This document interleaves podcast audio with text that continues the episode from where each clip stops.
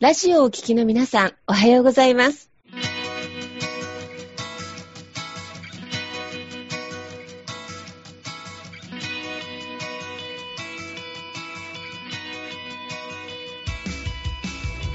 FM 那覇より毎週日曜日9時30分からお届けしております坂本典彦のラジオ経営塾が今日も始まりましたこの番組は20年間で1万人の起業家、経営者を指導してきた坂本典彦先生があなたの経営に役立つヒントや最新の情報をお届けする番組です。坂本典彦のラジオ経営塾。今日も最後までお楽しみください。今日も始まりました。坂本典彦のラジオ経営塾。パーソナリティは中田民子と根葉智美がご一緒させていただきます、えー、では坂本先生今日もよろしくお願いいたしますはい、よろしくお願いします。はい。え今日のテーマはですね、え実は今日は素敵なゲストをお迎えしています。女性の起業家を応援するですね、飯田優子さんお迎えしております。えー女性の起業家のコミュニティ、キラグレースを運営されていらっしゃる代表取締役でいらっしゃいます、飯田さんです。えー坂本先生、飯田さん、根葉さん、今日もよろしくお願いいたします。はい、よろしくお願いします。はい、今日ですね、まあ、飯田さんの方をね、お招きさせていただいて、で、今日お話しいただきたいなと思ったんですけれども、まあ、飯田さんね、女性の起業支援をもう10年ぐらいですかね、されてらっしゃるのが、はい、されてましてね、本当に素晴らしい成果というか、昨日ね、メンバーさんもすごくいろんなね、成果を出されていらっしゃるんで、まあ、どういうふうにね、えーしていけば、その女性起業家の方、で、今やっぱ女性が、やっぱり女性は特にね、キャリアが変わったりとかするんで、まあ、起業とか独立とかね、まあ、それと上で、まあ、何が大大切なのかというところをですね、ちょっと今日は成この3つのポイントということでね、あの、お話しいただきたいなと思っておりますんで、えーぜひね、あの、皆さん楽しみに聞いていただけたらなと思います。はい。じゃあ、ぜひ、あの、まずじゃあ、井田さんの方からも、はい、自己紹介をまずちょっとお願いできたらなと思います。あはい、ありがとうございます。えっ、と、女性起業家ビジネスパートナーやっております、飯田優子と申します。えー私は、まあ、先ほどご紹介もいただきましたけど、まあ、10年ぐらい前から、えーコミュニティ事業というのをやらせていただいて、まあ、起業をするときに、まあ、前職が洋服のデザイナーをやっていたという経験から、まあ、自分でできることっていうのが起業の手段でなかったので、まあ、人の応援というところから、イベントをやったりというところで、えーコミュニティ事業を始めたという経緯がございます。で、まあ、やっぱりビジネスは、あの、そういった環境も必要だけれども、知識も必要ということで、まあ、今は知識の面でコンサルティングをサポートさせていただいて、環境づくりというところで、えーコミュニティをやっているというお仕事をさせていただいてます。ありがとうございます。え、もともと、あれなんですよね、その、アパレルのお仕事されてた。はい。え、それ、どういう経緯でご自身がその独立に至ったみたいなところもちょっと教えていただけたらなと思うんですけども。はい。えっ、と、まあ、アパレルやろうと思った理由としても、まあ、好きなことを仕事にしたいという、まあ、漠然としたものがあって、まあ、あの、勉強好きだったんですけど、まあ、大学に行くよりは何か専門性を学びたいなと思って、それでアパレルで専門学校に行ったんですけど、まあ、実際好きなことを仕事に、まあ、してるようで、まあ、ライフスタイルとかやっぱり時間的なところで結構忙しくて、20代前半だったので、まあ、その時は全然良かったんですけど、じゃあこれが30代後半とか40代になった時に、まあ、このままこの仕事でやっていけるかなっていうのと、まあ、デザインの仕事ってある意味センスもあったので、当時は若いから同世代の方のお洋服考えることできたんですけど、まあ同じように40代とかになって20代の方のお洋服とか考えられるかなっていう不安もあったので、まあ、長くできるお仕事ではないけれど、まあ、何か仕事していきたいなっていう気持ちがあって、まあ、それで、あの、もやもやしてる時に、いわゆる自己啓発というビジネススクールに参加したことをきっかけに、まあ、ライフスタイルを重視した働き方ができるのは企業じゃないかなと思って、まあ、企業で何かできないかなっていうところで、まあ、4年ぐらい企業準備中をやったんですけれども、まあ、これだったらできるかなと思って、で、起業するという経緯がありました。えちなみに一番最初はどういうところからスタートされたんですか？最初はやっぱりあの、洋服しかできることなかったので、はい。まあ、いわゆる、あの、ファッションコーディネートみたいなことと、はい。はい。あとなんかちょっとお直しをするような、あの、そういうお直し屋さんみたいなことをやって、はい。で、あと、たまたま資格で持ってたのが、アロマの資格を持ってたので、うん。まあ、いわゆるアロマ教室っていうのをやらせていただいたりっていう感じで、こう、お教室事業と何かこう、あの、お直しっていうことを、まあ、とりあえず企業でやってみようかなと思いながら、まあ、やりはしたんですけど、まあ、全部自分が、こう、なんていうんですかね、一つ一つやらないと前に進まないお仕事だったので、まあ、逆に会社に行きながら週末企業っていう形でスタートしたので、会社の仕事もあって、企業のやることもあってっていうので、ちょっとてんてこまいになってしまって、逆にありがたいことにアロマ教室に人は来ていただいてたので、なんかその自分のとこに集まってきていただいてる人を、まあ他の同じような企業塾に行かれてる人たちに、まあなんかこう共有できないかなと思って、まあ合同イベントをやるようになったっていうのが最初のスタートだったかなと思います。で、その合同イベントを結構じゃあ定期的にされるようになってきたみたいな感じそうですね。まあ、会社に行きながらだったのもあったんですけど、1ヶ月に1回、いわゆるそのブースを出展するイベントっていうのを、まあ、や、やり始めて、1年ぐらいやった時に、まあ、1ヶ月に1回だと大変だなっていうのがあって、まあ、2ヶ月に1回ぐらいっていう感じで、ペースをちょっと間開けてっていう風にやってたんだけど、イベントに出たいという方はいたんですけど、逆に参加したいという方もすごい、要は参加者であの来たいという方がすごく増えたので、逆にその方たちに、まあ、もうちょっとそのイベント以外にもサービスを何か提供できる機会を作りたいなっていうのもあったり、あとはスタッフとかでお手伝いしてくださる参加者のママ友とか、その方のご友人とかっていう方がいらっしゃって、起業をしてるわけではない方たちも集まっていたので、なんかそういう方たちを一括りにお互い違う、もっと違うサービスできないかなと思って、まあ、いわゆるその有料会員制っていう形で、コミュニティっていう形に業態を変化したっていう感じですかね。そうですね。それがね、今もうそのはい。10年ぐらい続いて、はい。ね、130人ぐらいの方が。ね、なんか、ははいい、書かれてす素晴らしいなと思いますけれどもはい。ありがたいことに皆さんに支えられて、ここまで来れまし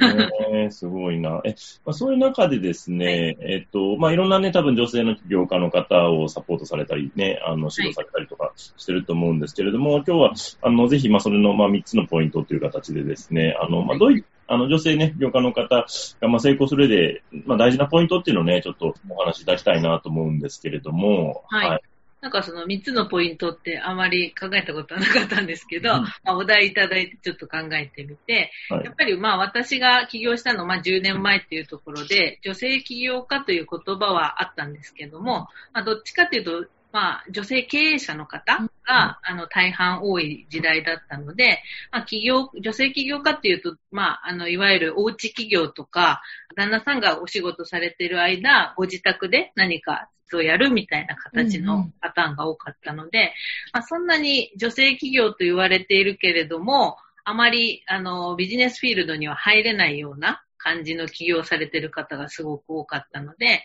まあ、単純にビジネス交流会とかに行っても、そんなになんかこうビジネスがうまくつながらなかったりっていうところで、まあ、私も苦労したので、やっぱりそういうところっていうのをもっと女性が知らなきゃいけないなっていうのもあったので、あの、そういうところのビジネスの知識っていうところは、あの、女性は、まあ、すごく勉強した方がいいなっていうのもあって、で、私自身勉強が好きという、まあ、変わった性格があったので、あの、そういった、あの、男性が習っている環境でビジネスを、まあ、女性なりに落としてみると、みたいな感じで考えることができたので、まあそういうところを女性に教えることができたっていうことは私の強みであったんですけれども、やっぱり女性はビジネスという視点でちょっと勉強するっていうことは私は必要かなっていうのが一つポイントになるかなと思ってます。はい。ありがとうございます。どうですかね、ハさん、その辺聞いてみて。やっぱりなんか今だと身の回りにこうやって起業したいみたいな人たちって増えてきたなっていうふうには感じるんですけど、やっぱり自分自身に置き換えるとあんまりいないんですよね。うん。起業？何するの？とか、なんか大丈夫？とか言われることが多い。うん。やっぱりなんかそこって、あの、まあ、10年前にっていうふうにおっしゃってたけど、やっぱり今もまだ感じるから、まあ、自分からこう踏み込んで学びに行こうって人は、まだなんか得る機会があるかもしれないけど、やっぱりなんか、なかなかアンテナを張らないと絶対に入ってこない情報だなっていうふうに感じました。そうですね。うんね、その辺はなかなかやっぱりね、女性、特にね、やっぱハードルがやっぱちょっと高いというかね、なんか部分があるかなと思うので、ね、ぜひ、あの、でもその辺ね、伝えられてるのは素晴らしいなと思いますけれども、え、ではじゃあちょっとその二つ目のね、ポイントというところで、はいはい、あの、ぜひちょっとお話できたらなと思うんですけれども、はい。はい。やっぱり、まあ、先ほど知識を知るってこともあったんですけど、まあ、知識を知れる場所っていうと、やっぱり男性がビジネスされてるフィールドで学ぶことがすごく多いので、大体私も昔いろんなコンサルの方にお願いして自分のビジネス見てもらったりって経験があったんですけど、あビジネスの部分はすごくプランが立てられて動くことができるんですけど、やっぱり女性の場合って、まあライフイベントがその年齢ごとにいろいろ変わったり、まあ例えば家族の働き方の変化によって、まあ女性が働き方を変えやすいっていうところも非常にあるので、まあビジネスのプランでこう作ると、あの、シンプルにできるんだけど、そこにライフイベントがこう入ってくるっていうのが必ずあるっていうのは女性のまあ特徴でもあると思うので、まあ、そういったライフイベントのところを、やっぱりまあ自分の人生とお仕事っていうのをすごく考え、両方考えて進めないと、やっぱりいわゆるその、まあ、若い子であの結婚とかが遅れてしまうとか、30代の女性とかが子供を産むのが遅くなってしまうとか、まあ、あとは何かね、あの、ちょっと頑張ろうと思ったら親の介護が入ってしまったとか、そういうことでちょっとビジネス止まりやすいっていうのもあるので、まあ自分の人生のビジョンとかやりたいことっていうのと、まあお仕事というプランを、まあ上手にスケジュールで合わせていくっていうことは、まあ男性よりも意識する必要があるんじゃないかなというふうに私は思ってますね。はい。うんはい、ありがとうございます。いや、はい。もうすごい大事ですよね、女性にとってはね。うん。中田さんどうですか、その辺は。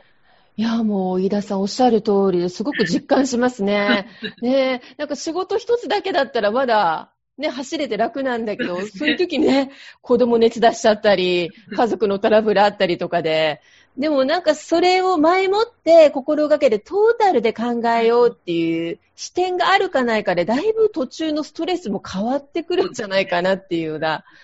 でもどうでしょうなかなかそのトータルで考えるって、先駆者がお声かけしないと、その視点がない場合が結構ね、まだまだ多いんじゃないかなと思いますが、いかがですか、コミュニティの女性は？いろいろビジネスって、そのね、人生ずっと見ていけるわけではないので、うん。まあもちろん関わるコンサルタントの方も、じゃあ30年分あなたの人生見ますよって、お手伝いしてくれる方はそうはいないので、はいこ。こら辺っていうのはちょっと難しい部分はすごくあったので、まあコミュニティやった一つの理由でもあるんですけれども、うんその長いお付き合いができる環境さえ残ってれば、まあ、例えば自分でさ、まあ、1、2年のプランはちょっと遂行できたけど、その後、ライフイベントでちょっと止まってしまったということがあっても、またその環境が残っていれば、そこからまた復帰ができるというところが、あの、ちょっとこうビジネスとして細かくは見れないですけど、まあ、せめて環境のサポートっていうことでは可能になるんじゃないかなと思ったので、まあ、ここにいてくれれば好きな時にビジネスして、好きなうんライフスタイルが変わった時には、なんか、まあ、そっちのことで他の方がフォローするみたいなこととか、まあ、できるんじゃないかなというところで、まあ、当たり前にね、社会がそういうふうにはなってるはずなんですけど、まあ、やっぱり、あのーいろんなね、あのたまたま住んだ場所っていうところの社会に皆さんいらっしゃるので、まあ、同じ思いで、そういうお仕事されてる方が必ずしも近くにいるわけでないので、まあ、それをちょっと見える化したいなっていうのもあって、たまたま私が25歳ぐらいの時から起業をまあ目指したっていうのもあったんで、まあ、ほとんどが年齢上の女性と関わることが多かったっていうのもあって、まあ、やっぱりそういうのを見ておくと私もいつかそういう風になるんだろうなって思うと、やっぱその時に何か対策打てることっていうのをまあ考えながら進めたいなっていうのと、まあ、性格的に多分途中で何か、あのー終わってしまうとかっていうのがあんまり好きなタイプじゃなかったので、まあやり出したらずっとやりたいみたいなところで、まあ、逆にずっとやれることだけしかやりたくないみたいなのもあったので、まあ、そうなるとそれをあ踏まえたプランだったり環境っていうのが、まあ、私が必要だったので、まあ、周りの方にも必要性が出るんじゃないかなというふうに思ったっていうのはありました。いや、なんかその見通しがね、近くにあるかどうかでも気持ちも全然違うし、止まることに対する罪悪感って結構持ちやすいじゃないですか。ですよねでもそれでいいんだよって、その時期的でね、帰ってこれてまたみんなで考えようよって感じなんですかね、飯田さん。ですね。はい。うんまあ、その時私が起業した時は、やっぱり女性経営者が多かったので、はい。あその方のいわゆる、なんていうんですかね、家族大事にしてますっていうアピールの仕方が、どっちかっていうとなんかちょっと男性っぽいというか、なるほど。あの、なんか無理やり子供出しましたみたいな結構あったので、なんかそういうのが女性の役割なのかなっていう私の疑問があって、うんまあ本当に起業しようとかっていうふうにすごく思ったわけではなく、本当にライフスタイルの変化に合わせて働ける方法っていうのが起業じゃないかなっていうふうに思ったところだったんで、まあ、そういった女性経営者になりたかったっていうのは全然なかったので、まあ、むしろなんかちょっと嘘っぽいなっていうのは、そういうふうにはちょっとなりたくない。挑戦できるフィールドは同じフィールドしかなかったので、なるほど。ま。あ同じようにやるしかないかなっていうところで、まあ、年齢がまだ若かったっていうのもあったんで、まあ、多少結婚が、あの、私結婚は29だったんですけど、うん。まあ、ギリギリのところまで張っても、まあ、なんとか大丈夫だったかなっていう、たまたまの自分の年齢のタイミングっていうのもあったかと思うので、まあただ、これから起業される方とか、すでに起業している方は、もう、プランがある程度、もうあるものもあると思うので、まあ、そういった時に調整できるものっていうのが分かってるとうん、すごく、あいろんな役割こなせるんじゃないかなっていうふうには思います。いやーもうこれは心強し、枠が広がりますよね。坂本先生、いかがですか？まだ男性のビジネスパーソンからそれをご覧になった時に。そうですね。やっぱそのライブイベントがね、やっぱりうん影響大きいっていうのは、本当にやっぱ女性の方がより大きいですよね。うんまあ男性もね、なんかないことはないでしょうけど、やっぱりね、家のことであったりとかね、子育てとか、ね、結婚っていうところに、とかね、それこそね、パートナーっていうか旦那さんが、まあ転勤とかでね、ついていかないけないとかっていうのもあったりもするでしょうし、なんかそういうのでやっぱりね、そこを見据えた上で、より、いや、あの、ね、自分の方向性っていう、で、どこに行ってもね、できるようなビジネスモデルとかを考えておくっていう意味では、やっぱ女性の方がそういうね、なんか、あの、生活に密着した形での、なんかビジネスのスタイルっていうのをね、早い段階から考えながら、まあ、作っていくっていうのはすごく大事だなっていうのをね、なんか改めて感じましたね。うんはい確かに。ニハさん、すごく今、いいもう学びですね。これからだと。本当ですね。なんかもういろんな今日情報を得たっていうなんだろう、ライフステージで、やっぱり諦める人結構多いんですよね。なんか時間取れないしってうん。そう、なんかそこをなんかちゃんと理解してくれる環境があるんだとか、受け入れてもらえる場所があるんだって思えるだけで、本当に全然違うと思います。ねえ。女性ならではの歩き方があるっていうことですね。ビジネスもね。じゃあ、あの、ぜひ最後のね、三つ目のポイントをぜひ、えー、ちょっとお聞かせいただけたらなと思うんですけれども、はい。はい。三つ目は、えーはい。まあ、やっぱり、そういうふうに女性はいろんなことで変化が多いので、まあ何か例えばお仕事始めようって思った時にも、まあお金が稼げるからこれにしてみようとか、なんか今人気だからこれを仕事にして、起業にしてみようっていうふうに、まあ多分なかなか思えないっていう性格があるんじゃないかなっていうふうに思ってて、まあ実際私もそうで、まあ好きなことは仕事にしたいとか言いながらも、アパレルの仕事は大変だったから、アパレルではないなとかっていうふうに 思ってしまうくらいなんで、やっぱり好きなこととか、まあ自分を活かすなんか得意なことっていうのを見つけるってすごく難しい部分があるんじゃないかなとは思うんですけど、やっぱりそれが、まあ、見つかったり、その方向で何かお仕事をするっていうことができれば、多分一生できるお仕事になるんじゃないかなというふうに、まあ私は思っていて、まあ自分のなんか好きなことだったり、まあプライベートとかでも全然構わないんですけど、その強みだったりとか、よくやる、例えば、なんか役割？私とかは結構、いわゆるイベントの代表みたいなことをよく昔からやっていて、うん。あの、ファッションショーとかでも、あの、作る側じゃなくて、イベントを主催する側だったり、まあ、アパレルのお仕事でも、あの、デザイナーさんと工場さんの間のハンドリングをする企画っていうのを、企画デザイナーっていうのをやってたので、うん。まあ、人と人とのマッチングみたいなことが、まあ、前からそういうポジションにいろいろいたなっていうのが、そういう自己啓発のセミナーとかの、まあ、強み発掘とかで分かったので、まあそういうポジションのお仕事に自分の好きなこと掛け合わせていくと、結構もう気持ちがこう、なんていうんですかね、好きなことなんでほっといてもやれるっていう、うんうん。あの、ところがあるので、女性はそういったものをやっぱり起業だったりお仕事にした方がいいんじゃないかなっていうふうに思うのと、やっぱり好きなことを追求すると、まあそんなになかなかお勤めでできることってすごく限られてるので、まあ、保育士さんとかね、看護師さんとかそういう人の命を守ったり子供を守るっていうことはお勤めでできることだと思うん。ですけど、まあ、やっぱり女性のその、ここはやりたいけど、ここはダメだなっていうところのこだわりっていうのはやっぱ企業でしかなかなか、あの、クリアできない部分かなと思うんで、まあそういった自分の強みだったり好きなことを活かすっていうお仕事に集中されるっていうことが成功の秘訣というか、続けられるコツじゃないかなというふうには思ってます。すごい大事なところだなと思いますね。はい。え、中田さんいかがですか、その辺は。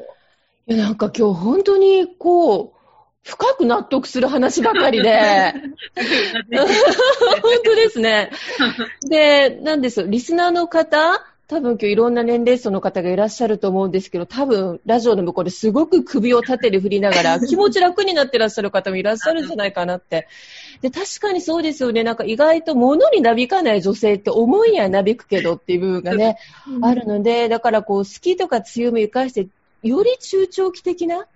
あの、時々止まったっていいんだよっていう、あの、産む時は産むし、また親のこともあるし、みたいなね。それでいいんだ、それイエスなんだって今日すごくはい。勇気がもらえた感じがします。ありがとうございます。ネオさんどうですか？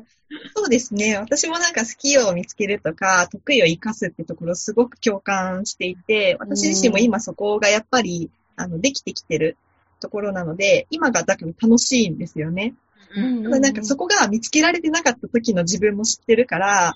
そう、そこ見つける、見つけられて今は良かったって思うけど、やっぱそこのなんかきっかけとか、トライしたからこそ見えてくるものがあったっていうのがあったんですけど、なんかそこってなかなか踏み出せない人もいるのかなっていうふうに感じてるんですけど、うん。そのあたりってどうですか？まあ、やっぱり難しいところが、やっぱり好きなことが必ずしもビジネスにすごく連結して、例えば経営がしっかり回るぐらいの売り上げが立つかどうか、結構こう分かれるところでもある、ありますし、あとまあ女性の場合、あの、まあお金のブロックがある方も非常に多いので、あの、せっかく好きなことなのにお金が絡んでくると、ちょっとなんかやりづらくなってしまうとか、あの、ちょっとお友達価格でやってきたから今更値段上げられないしとか、なんかそういうところが絡んでくるので、まあ結局好きなことって多分決まってるとは思うんですけど、まあそれをビジネスにどう形にするかっていうのに、まあ挑戦できる方と、まあ趣味でこのまま楽しくやりたいわっていう方は、ちょっと女性は結構パッと分かれるんじゃないかなと思うので、なんかそこはさっき最初にも言ったその知識のところで、うん。まあ、ビジネスの作り方さえ分かれば、どんな好きなこともお仕事にできるんじゃないかなと思うので、そういったところは私もコンサルでお手伝いはさせていただくんですけど、まあ、何が好きかっていうのは私には分からないところなんで、あの楽しいこととか好きなことは、まあ、それこそ本当若いうちにやっといてもらって、あの好き嫌いをはっきりしておいてもらうっていうことは、特に女性は、まあ、で、はっきりしてられてる方の方が多いと思うんですけど、そういうところが表現できると分かりやすいのかなとは思うので、まあ自分と向き合う時間っていうのは特に女性は必要かなというふうには思います。いやー、本当ですね。はい。でも本当に、で、今日ね、3つのポイントをお伺いさせていただいて、もう、いろいろお聞きしたいことがあるので、また次週もぜひよろしくお願いいたします。はい。あっという間のお時間でしたが、えー改めて、飯田さん、坂本先生、お答えいただきありがとうございました。ありがとうございますあり。がとうございます。